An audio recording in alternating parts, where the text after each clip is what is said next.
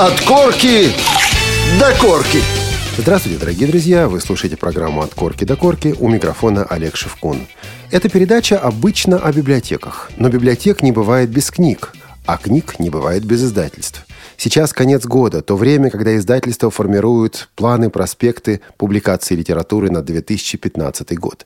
Сегодня именно об этом мы поговорим. Речь пойдет о питерском издательстве «Чтение». И на следующие 30 минут я передаю микрофон директору издательства Олегу Николаевичу Пилюгину. Добрый день, дорогие сотрудники библиотек для слепых, наши коллеги. Добрый день также просто наши читатели, которые слушают сегодня Радио ВОЗ. И добрый день просто слушатели на Радио ВОЗ, которые не являются почему-то до сих пор нашими читателями, но потенциально могут ими стать. Ибо на вас тоже рассчитана эта передача. Передача посвящена обзору плана издательско-полиграфического объединения чтения на 2015 год. Этот план является планом-проспектом в том смысле, что это не окончательный план для того, чтобы вошло то или иное произведение, то или иное издание в наш издательский план окончательно и было, э, соответственно, профинансировано Министерством печати, нужно, чтобы было достаточное количество заявок на это издание. Желательно, чтобы не менее ста, хотя в некоторых случаях, когда речь идет о каких-то изданиях, про которые заранее известно, что они не будут пользоваться повышенным спросом, но что все-таки некоторым людям они очень нужны, э, речь может идти и о меньших тиражах. Итак, это план-проспект, который нами рассылается в сентябре. Вы его получаете в октябре. И до 15 декабря должны прислать к нам свои заявки. Если какое-то издание явно не будет пользоваться читательским спросом, мы его э, из плана исключим. Таких изданий бывает немного, но все-таки это бывает, и мы тогда просто сообщаем нашим читателям и нашим заказчикам о том, что данная позиция плана исключена. А сегодня я здесь, в нашей импровизированной издательской студии, нахожусь э, вместе с сотрудницей издательства, редактором книжных изданий – Евгенией Олеговной Маленковой. Добрый день. Э, вот о книжных изданиях мы в первую очередь и будем с вами говорить. Э, все эти издания аннотированы в плане, аннотации достаточно подробные.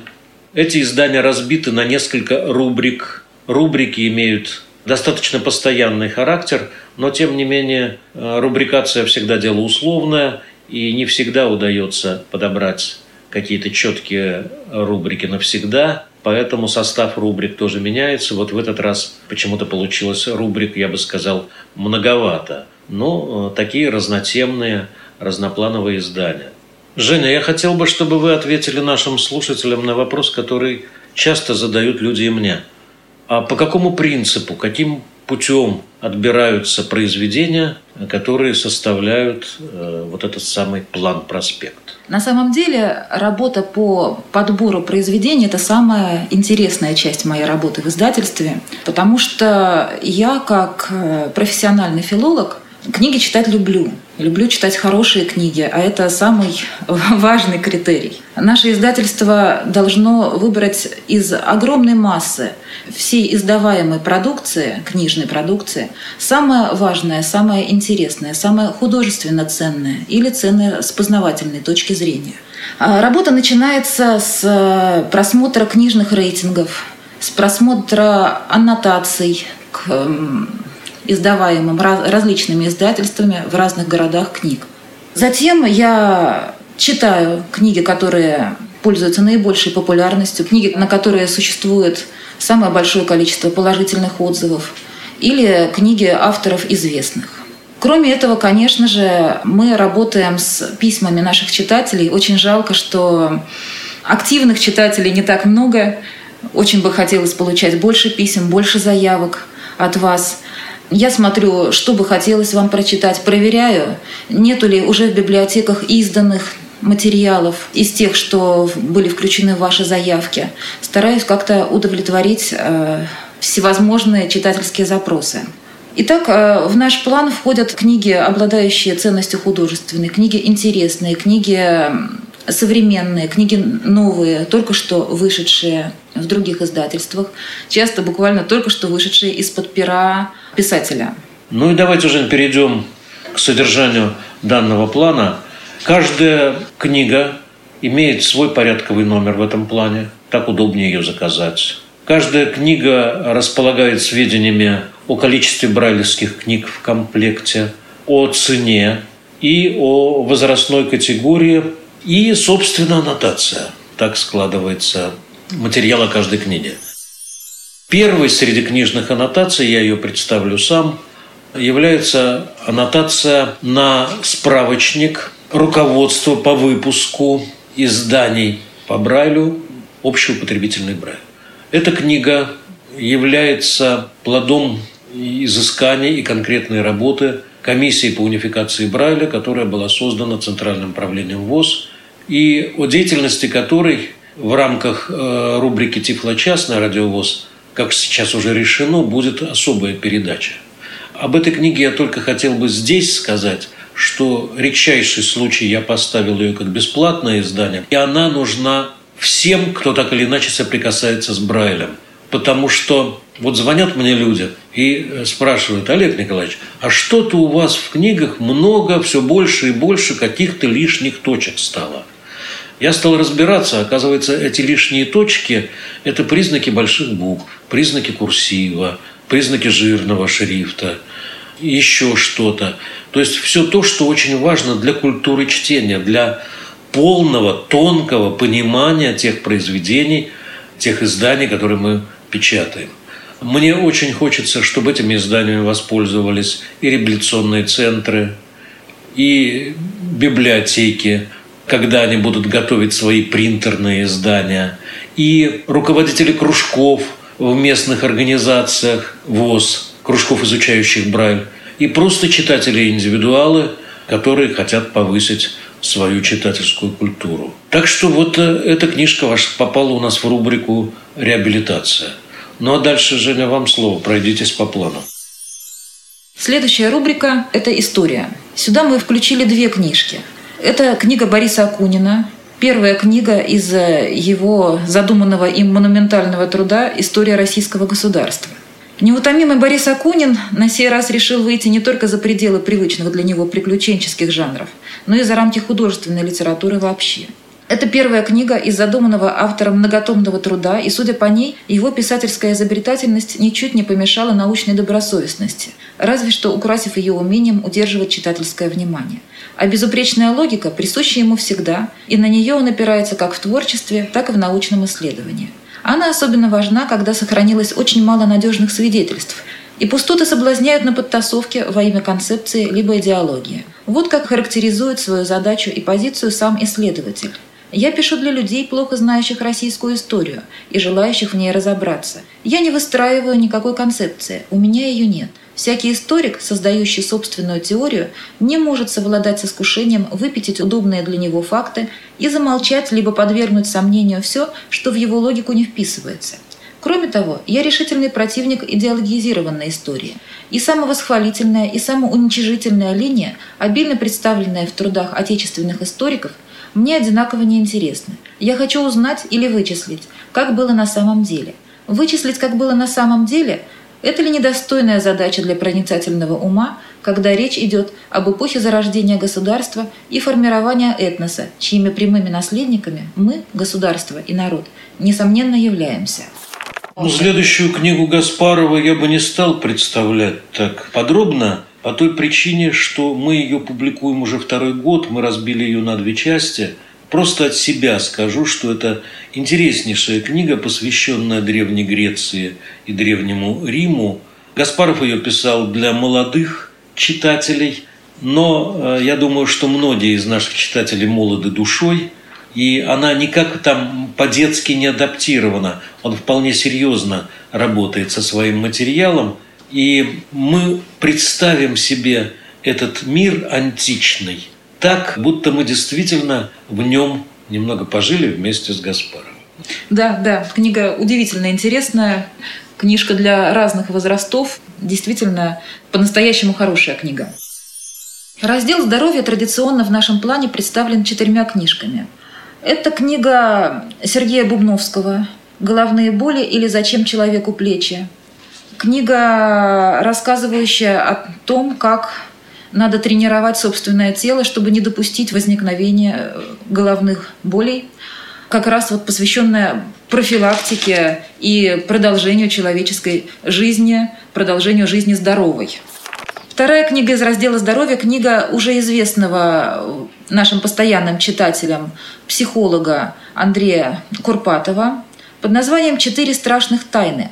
Паническая атака и невроз сердца». Книга будет очень важна для тех, кто достаточно молод, потому что панические атаки часто возникают в возрасте 20-30 лет и мешают полноценной жизни. А врачами в наших поликлиниках данный диагноз как-то не особенно любим, поскольку врачи не знают, как его лечить. Его надо лечить в первую очередь психологу. Об этом рассказывает Андрей Курпатов, дает очень ценные советы. Следующая книга написана педиатром Евгением Комаровским, живущим на Украине, но пишущим по-русски, э, общающимся с русской аудиторией. Педиатром очень известным. В интернете есть его сайт, по телевизору шли передачи с его участием – это человек очень трезво и здраво смотрящий на проблемы здоровья детей, но не только детей. Сами понимаете, если человек простыл, у него температура, и лечиться что маленький, что взрослый, что старый будут примерно одинаково. Но разве что малыш вряд ли попробует выпить водки, чтобы согреться. А он это советует? Нет, он как раз пишет о том, что традиционные обтирания водкой могут быть очень вредны для организма и привести к проблемам с сердцем. Не только, опять-таки, у маленьких, но и у взрослых. Поэтому к советам доктора Комаровского, я считаю, следует прислушаться внимательно. Ну и я думаю, что вылечить простуду, почитав его книгу, будет проще, а еще проще будет, опять-таки, не заболеть и закалить свой организм. Завершает раздел здоровья книга Елены Ульмазбаевой «Йога для начинающих». Йога про которую пишет Елена, это, скорее всего, раздел спорта. Это не философия. Никаких мудрствований и сложностей вас здесь не встретит, философских или религиозных. Также не, встретят, не встретятся вам никакие сложности чисто физического плана. Эта книга написана для тех, кто только начинает заниматься йогой и при этом не имеет достаточного времени для занятий, достаточной физической подготовки. Тем не менее, почитав эту книгу и попробовав выполнить те асаны, которые описывает и подробно и хорошо описывает Елена Ульмазбаева, можно значительно укрепить свой организм, поднять э, жизненный тонус. В общем, книга тоже очень полезная. Следующий Хорошо. раздел... Следующий раздел – религия. И я сразу хочу предварить Жанина выступление по этому поводу тем, что у нас религиозные издания пользуются очень большим спросом. Тиражи религиозных книг одни из самых больших. Я не ставлю перед собой задачу сейчас ответить на вопрос, почему так происходит. Мы публикуем в первую очередь издания православные – что объясняется исторической укоренившейся верой именно в нашей стране и интересами, пожеланиями большинства читателей. Главным, наверное, сюрпризом для читателей является то, что мы переиздадим молитвослов и псалтырь по Брайлю. Эта книга пользуется постоянным спросом. Я думаю, что некоторые читатели покупают ее не в первый раз, потому что физически, наверное, зачитывают до дыр, но и появляются новые поколения читателей или неофиты в вере, которым эта книга нужна. Ведь еще есть один критерий, правда же? Еще есть один критерий. Мы выбираем те книги, которые лучше читать, чем слушать. Ну вот э, такую книгу действительно лучше читать, э, заучивать, чтобы потом молиться. А слушание вряд ли даст нужный эффект. Ну, а что вошло в рубрику «Религия» из новых изданий? Митрополит Иларион в миру Григорий Валерьевич Алфеев, а митрополит Волоколамский, викарий святейшего патриарха Московского и всея Руси, православный писатель, а также композитор, написал книгу «Творение Божье. Мир и человек». Эта книга посвящена проблеме, волнующей любого человека, независимо от его веры. Каково место человека, каково его предназначение в мире. Позиция Русской Православной Церкви по этому вопросу изложена в четырех главах небольшой книге митрополита Илариона «Творение», «Ангелы», «Дьявол и демоны» и «Человек», собственно, «Человек». Следующая книга называется «Поучение оптинских старцев». Это цитаты, цитаты из высказываний оптинских старцев на различные темы, беспокоящие душу человека православного, да и, наверное, любого человека, готового прислушаться к нашей российской народной мудрости. Разные темы затронуты в книге. Смерть, любовь, вера, грех, жизнь вечная и другие. Книга интересная, книга, которая может стать настольной, наверное, у любого человека, не только верующего. Третья книга в разделе «Религия» – это фактически словарь. Иконников Галицкий выпустил э, книгу под названием «Святые русской земли». Я бы сказал не словарь, а скорее энциклопедия. Энцикло... Да, конечно, энциклопедия. В эту книгу вошло более 70 жизнеописаний самых почитаемых в народе святых. Жизнь каждого из них – это пример героической биографии, образец жертвенного подвига, захватывающая повесть. Здесь рассказы о князьях и юродивых, о высших церковных иерархах и сельских батюшках. Вы познакомитесь с биографией и Александра Невского, и Сергия Радонежского, просветителя Японии Николая Японского и многих других новомучеников и исповедников российских, в том числе пострадавших за веру в XX веке. Ну а теперь мы спускаемся с небес на землю. Следующий раздел – это кулинария.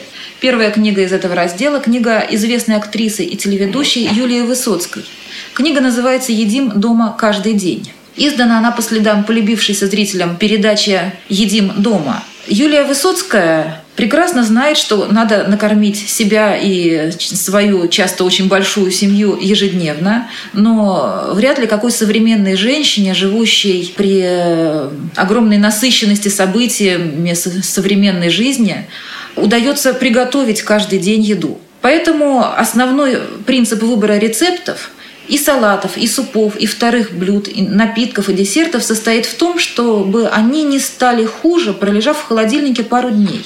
То есть мы можем приготовить, поесть первый день, поставить в холодильник, поесть на следующий день и быть настолько же довольными, э, вкусной и здоровой, сохранившей все свои полезные качества пищей. Следующую книгу с удовольствием оставила в своей собственной домашней библиотеке, как, кстати, многие книги, включенные в наш план. Э, книжка маленькая, называется «Консервированные заправки к супам». По мнению многих диетологов, суп – это очень полезное, легко усваиваемое и необходимое в ежедневном меню блюдо, а готовить его долго. Надо сварить бульон, надо приготовить заправку, множество ингредиентов. Но оказывается, есть выход из ситуации. Можно приготовить заранее заправки для супов в свободное время – и хранить в консервированном виде. Об этом рассказывает книга «Рецепты интересные, вкусные, полезные». И завершает рубрику книга э, молодого писателя, журналиста, родившегося в, Азербайджане, мужчины, что редкость для кулинарных изданий. Книга Эльчина Сафарля. Он э, живет в Турции, но пишет на русском языке, рассказывая о восточных традициях, восточной культуре, восточной кухне и о любви. Его книга «Рецепты счастья» содержит не так много рецептов, но они все связаны с какой-то красивой жизненной историей. Это книга художественная. Книга художественная и вкусная, потому что за каждой историей, за каждым рассказом Сафарли э, стоит какая-то вкусная и очень необычная восточная пища, как из сказок из «Тысячи и одной ночи». прочитал красивую историю, приготовил красивое блюдо. Ешь и вспоминаешь. Угу. Ну, дальше же они идут в плане четыре рубрики буквально по одной книге. Вот из-за этого их и получилось много, да? Занимательная наука. Это книга Петра Образцова, кандидата химических наук, под названием «Мир, созданный химиками». Книга интересная даже мне, филологу. Следующая рубрика «Люди и судьбы». Как вы понимаете, большинство наших книг – это перепечатки. Перепечатки плоскопечатных изданий. Это тот случай, когда автор Людмила Митрухина да, да, да. сама предложила нам э, свою книгу для издания, хотя она еще не вышла в плоскопечатном виде, потому что понимает, что нашей аудитории эта книга будет, пожалуй, наиболее интересна. Речь в ней идет о незрячем скульпторе, ну, заодно незрячем спортсмене, но первая его ипостась наиболее важна, как скульптора, нашем петербургском человеке Олеге Зиновьеве. Я не очень хорошо с ним знаком, но все мы, питерцы, члены ВОЗ, его прекрасно знаем. Человек сложной судьбы, человек действительно больших творческих достижений. И я вот сам, будучи незрячим, все равно не понимаю, как это можно лепить, ну, лепить еще как-то, но чтобы это были действительно достойные внимания скульптуры, а тем более, как можно рисовать, то есть как можно проникать вот в этот мир зрительного искусства. Этот человек, благодаря своей очень сильной воле, благодаря очень большому творческому началу, присутствующему в его натуре, это сумел сделать. А Ольга Митрохина, писательница, она взяла за основу своей книги воспоминания – им написанное. Видите, тут как. Э, Наверное, э, Олег Зиновьев мог ее попросить сделать литературную обработку, как теперь часто просят, и издать эту книгу под своим именем. Но он этого не захотел. Другой пробы человек. Ему это не интересно. Э, он просто отдал свои воспоминания писателю, чтобы на их основе было создано, так скажем, художественное произведение на строго документальной основе. Но все-таки это художественная проза, так? Да, да. Но Людмила Митрохина подошла к материалу очень бережно. Голос Олега Зиновьева фактически слышится на страницах его биографии. В общем, очень рекомендуем читателям. Как, собственно, и все рекомендуем. Просто кого что больше интересует. Следующий раздел посвящен этикету. Называется «Деловой этикет. Правила поведения, общения, дресс-кода». Но кроме внешнего вида, книга содержит еще и правила, как грамотно реагировать на критику, грамотно пройти собеседование, начать общение с новыми людьми, с начальником, с подчиненными, правильно вести себя во время публичных выступлений. Это пригодится, мне кажется, каждому.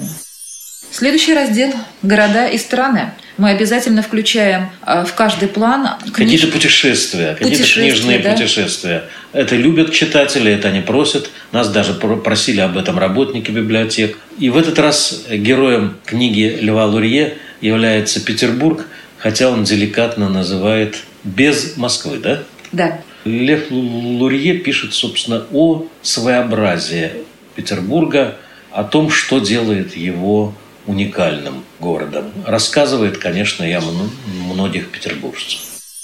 И дальше раздел «Художественная литература», который мы традиционно делим на русскую и зарубежную. Открывает раздел русской прозы книга «Пасхальные рассказы русских писателей». Начиная с Достоевского, э, Куприна, Чехова, классика русской литературы, э, ну и немножечко современных писателей, начала первой половины XX века в основном, допустим, Солженицын, Владимир Соловьев. И вот Достойные имена. Прекрасно. И в связи с тем, что это малая форма, я решил выпустить эту книгу в формате через строчку, то есть в формате для начинающих э, читать по Брайлю. Следующие два пункта нашего плана – это две части трилогии одной из лучших современных русских писательниц Дины Рубиной. Трилогия называется «Русская канарейка». Первая часть – Желтухин, названа по кличке Канарейки, соединяющей э, сложнейшие сюжетные перипетии романа, э, соединяющих героев, соединяющих времена из-за того, что действие романа протягивается на целое столетие. И вторая книга трилогии называется «Голос». «Голос», потому что ее героем является контртенор, да? Да, контртенор. То есть такой необычный музыкальный И по совместительству голос. шпион и агент разведки. Это семейная сага, э, достаточно неторопливо развивающаяся во времени, но тем не менее вот э, элемент шпионского Причастность романа. героя к разведывательной деятельности. Да, это неожиданно для Дины Рубиной. Следующая книга, на мой взгляд, одна из лучших книг, художественных книг в нашем плане, это новый роман Захара Прилепина «Обитель».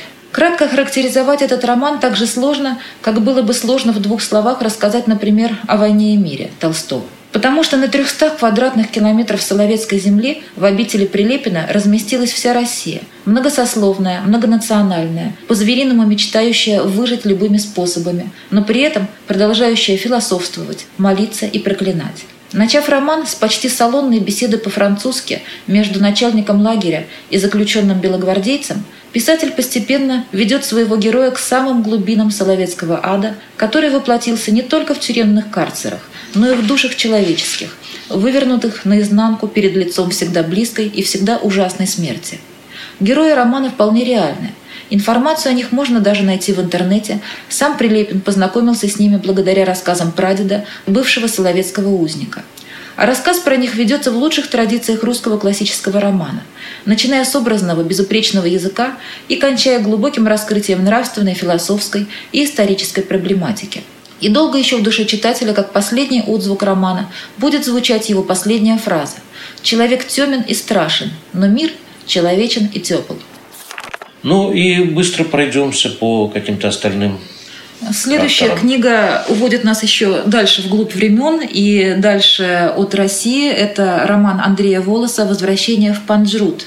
Роман, посвященный биографии великого персидского поэта Рудаки. Причем в период, когда он уже ослеплен палачом и, И идет с вынужден- мальчиком-поводырем, возвращается к себе на родину. Следующий пункт нашего плана переносит нас в будущее. Это фантастический роман Дмитрия Глуховского. Он так и называется «Будущее». Роман э, очень сложный э, в философском плане, заставляющий задуматься, заставляющий очень много пережить читателя. Это роман «Антиутопия», роман на уровне знаменитых антиутопий Оруэлла или Замятина. Это роман предупреждения всем нам. Следующая книга Борис Акунин, книга «Иллюстрация» к историческому произведению Акунина, о котором мы подробно рассказали в самом начале. Называется «Огненный перст» и состоит из трех повестей из жизни Древней Руси IX, XI и XIII веков, написанных, как всегда, мастерски и увлекательно. Кучерская, тетя Мотя. Роман, опять-таки, сложный. Роман и о семейных ценностях, и о современной жизни, о необходимости поддерживать традиционные устои, традиционные нормы Ценности. э, и, ц- и ценности современной, э, семейной жизни. То, что бе- без этого не имеет смысла существовать на Земле. Дальше опять еще один э, исторический роман, но обращающийся к истории совсем недавней. Сергей Шаргунов, 1993 год, семейный портрет на фоне горящего дома. Э, Шаргунов прозаик молодой, считающийся писателем Активный социальным. политический деятель. И пишет он о политическом кризисе 93 года, вроде бы совсем недавно бывшем, а оказывается уже 20 лет назад. Но пишет для того, чтобы ответить на многие сегодняшние вопросы, я бы сказал. Потому что истоки наших проблем лежат в том времени. Конечно, они, они, они уходят еще глубже, но 93 год он был переломным и очень многое зн- значил для нашей страны и для нашей современности. Анна Семироль «Игрушки дома Балантайн». Еще одно фантастическое произведение. Очень изящная, очень легко читающаяся. э, Я бы сказала, даже не фантастическая, а фэнтезийная. Когда создается... Это не мир будущего, это мир параллельный. Писательница из Тулы, очень хорошо владеющая слогом, владеющая сюжетом. Книжка читается приятно и оставляет хорошие воспоминания. Завершает наш раздел русской литературы детектив. Детектив Елены Михалковой «Тайна замка Вержи». Средневековый детектив, средневековый замок и прекрасная главная героиня. Просто такая птичка певчая. Ну, переходим к зарубежной литературе. Открывает ее книга Мойма, роман «Герой», который рассказывает о молодом человеке, пришедшем с Англобурской войны, вернувшемся в родные места героем. Но его подвиг не радует его самого. Он понимает, что ожидания окружающих его тяготят, смысла в жизни нету, и любовь уже не та, и родители не те, и вокруг люди не те, и сталкиваются с проблемами человека, поменявшего свои взгляды, так как он прошел через горнило страданий, через горнило войны и узнал жизнь с другой стороны. Умберто Эко «Таинственное пламя царицы Лоаны». Замечательный итальянский писатель, философ, историк, известный во всем мире благодаря романам «Имя Розы», «Маятник Фуко». Его герой э, нового романа Умберто Эко после обширного инсульта приходит в себя и не может вспомнить свою биографию. Он помнит книги, которые он прочитал, он помнит все, что касается его работы, но он не помнит э, своей собственной жизни. И пытаясь по крупицам восстановить свою жизнь, он восстанавливает общую картину истории э, Италии, историю Европы, историю, наверное, всего мира. Книга очень интересная, очень глубокая, захватывающая. Эрик Эммануэль Шмидт один из любимых тоже наших писателей, «Женщина в зеркале». Роман о судьбе трех женщин. Анны, жившей в Брюгге XVII века, в эпоху, когда еще на кострах сжигали ведьм. Ханны, решающей свои семейные и женские проблемы в начале 20-го столетия и обращенной в последовательницы новомодного психоаналитического метода Зигмунда Фрейда. И Энн, безбашенной современной голливудской кинозвезды. Три женщины, фактически с одним и тем же именем, продолжающие судьбы друг друга, неразрывно связанные через э, столетия истории. Потому что это одна женская сущность, данная в разных ипостасях, разных исторических временах, но, в общем, книга о женской святости, я бы сказал. Очередной шедевр Шмидта. Шотландская писательница Стеф Пенни. Роман «Невидимки», роман о цыганах тема, к которой очень давно не обращались э, в современной литературе. Роман по-хорошему примечательный с нескольких точек зрения. Во-первых, по сюжету это детектив, по-настоящему загадочный и заставляющий читателя изрядно поволноваться. Во-вторых, Строительный материал романа необыкновенно колоритен. Жизнь современных цыган, кочующих семейными группами по Англии, но теперь не в кибитках, а в трейлерах, сохраняя при этом всю свою цыганскую самобытность и независимость. И в-третьих, одна из главных историй, составляющих роман, рассказана от имени подростка, трогательно ранимого и угловатого, со всеми подростковыми проблемами, помноженными на шаткое положение цыганенка в среде типичных англичан. И написана его история очень проникновенно, психологически точно и бережно. «Гори» Большая ну, барахолка. Романа Гори мы тоже любим. Большая барахолка – это ранний его роман о послевоенном Париже. Герой тоже подросток, взрослеющий на наших глазах, как и в романе предыдущем. Удивительная проза Гарри. Завершает нашу рубрику «Зарубежная литература» еще один детектив, как выяснилось, написанный автором книги про мальчика-волшебника Гарри Поттера Джан Роулинг – она написала его под псевдонимом Роберт Гелбрейт. Роман называется «Зов кукушки». Читатели, первые читатели только что вышедшего романа, ее очень быстро рассекретили. Слишком хорошо она описывала женскую одежду в одном из эпизодов. Мужчина так не пишет. Хороший детектив, настоящий э, в традициях классического английского детектива. И последняя рубрика, за которую в плане «я ответственна», это поэзия. Мы предлагаем вам книгу Михаила Кузьмина «Александрийские песни». Кузьмин – известный русский поэт Серебряного века, переводчик, прозаик, композитор.